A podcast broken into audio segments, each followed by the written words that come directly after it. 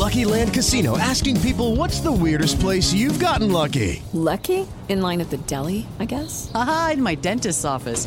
More than once, actually. Do I have to say? Yes, you do. In the car before my kids' P T A meeting. Really? Yes. Excuse me, what's the weirdest place you've gotten lucky? I never win and tell. Well, there you have it. You can get lucky anywhere, playing at Lucky Land Slots dot com. Play for free right now. Are you feeling lucky? No purchase necessary. Void where prohibited by law. eighteen plus. Terms and conditions apply. See website for details. Siete en punto. Panorama Informativo ochenta y ocho punto nueve. Información que sirve. Yo soy Alejandro Villalbazo en el Twitter, arroba Villalbazo trece.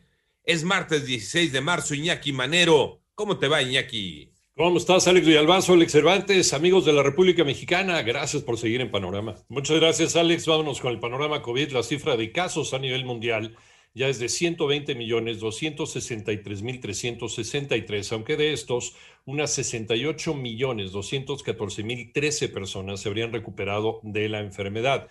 El número global de muertes por COVID diecinueve ya llegó a dos millones seiscientos sesenta y un mil setecientos noventa y ocho. Y la Organización Mundial de la Salud pidió a los países que no pausen las campañas de vacunación después de que distintas naciones suspendieron el uso de la vacuna de AstraZeneca contra COVID diecinueve por dudas sobre su seguridad. Suecia, Suecia es el país más reciente que ha suspendido la utilización de esta vacuna. ¿Cómo van las cifras de la pandemia en México? Mónica Barrera.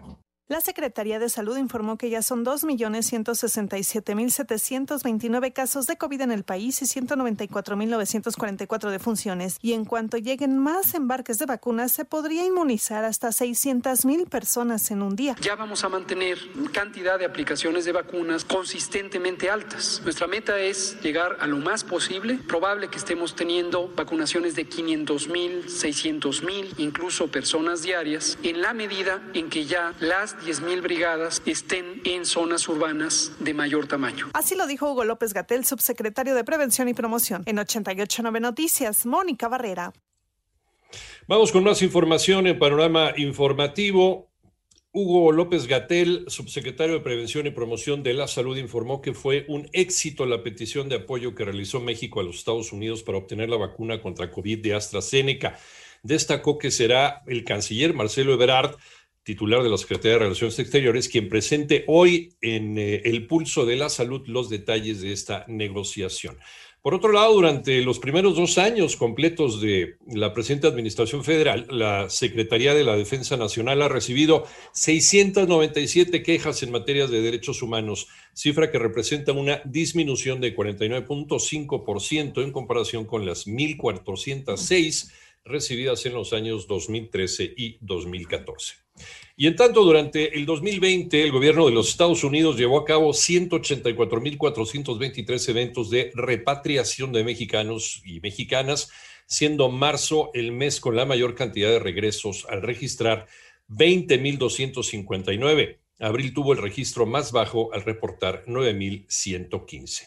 El gobierno de Ciudad de México anunció la aplicación de la segunda dosis anti-COVID en tres alcaldías. Joana Flores. Del diecisiete al veintiséis de marzo se aplicará la segunda dosis de la vacuna Sputnik a los ciento setenta y seis mil ciento diez adultos mayores de sesenta años de edad que ya se vacunaron en las alcaldías Xochimilco, Tláhuac e Iztacalco. Todos recibirán un mensaje de texto con el día y la hora que les corresponde. Sin embargo, el doctor Víctor Hugo Borja, director de prestaciones médicas del I M S S, explicó que solo se aplicarán segundas dosis, por lo que nadie más podrá acudir en busca de una primera aplicación. Solo vamos a aplicar a aquellos que recibieron la primera primera dosis. El componente uno y el componente dos son distintos. Entonces, no vamos a aplicar primeras dosis. Aquellos que no se hayan aplicado la primera dosis, les pedimos que no, que no acudan. En Iztacalco se vacunará únicamente en el Palacio de los Deportes. En Xochimilco se vacunará en la preparatoria número uno y en el Deportivo Xochimilco, mientras que en Tláhuac la vacunación será otra vez en el Hospital General de Liste y el Bosque de Tláhuac. Para ochenta y ocho punto nueve Noticias, Joana Flores.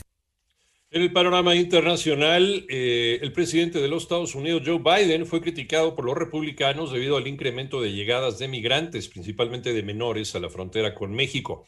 Y la hermana del líder norcoreano, eh, Kim Jong-un, amenazó con romper el pacto para rebajar la tensión militar con Corea del Sur firmado en dos mil dieciocho, en respuesta a las maniobras militares conjuntas que llevan a cabo estos días Seúl y Washington. Además, en Birmania, eh, Myanmar, ya se han acumulado cuando menos ciento treinta y ocho personas asesinadas desde el pasado primero de febrero ante las protestas contra el golpe de Estado, según informa la Organización de las Naciones Unidas. El príncipe Felipe Duque de Edimburgo, el príncipe consorte del Reino Unido, abandonó el hospital eh, Reino eh, King Edward séptimo, perdón, en Londres, después de que ingresó el pasado dieciséis de febrero para someterse a una cirugía cardíaca.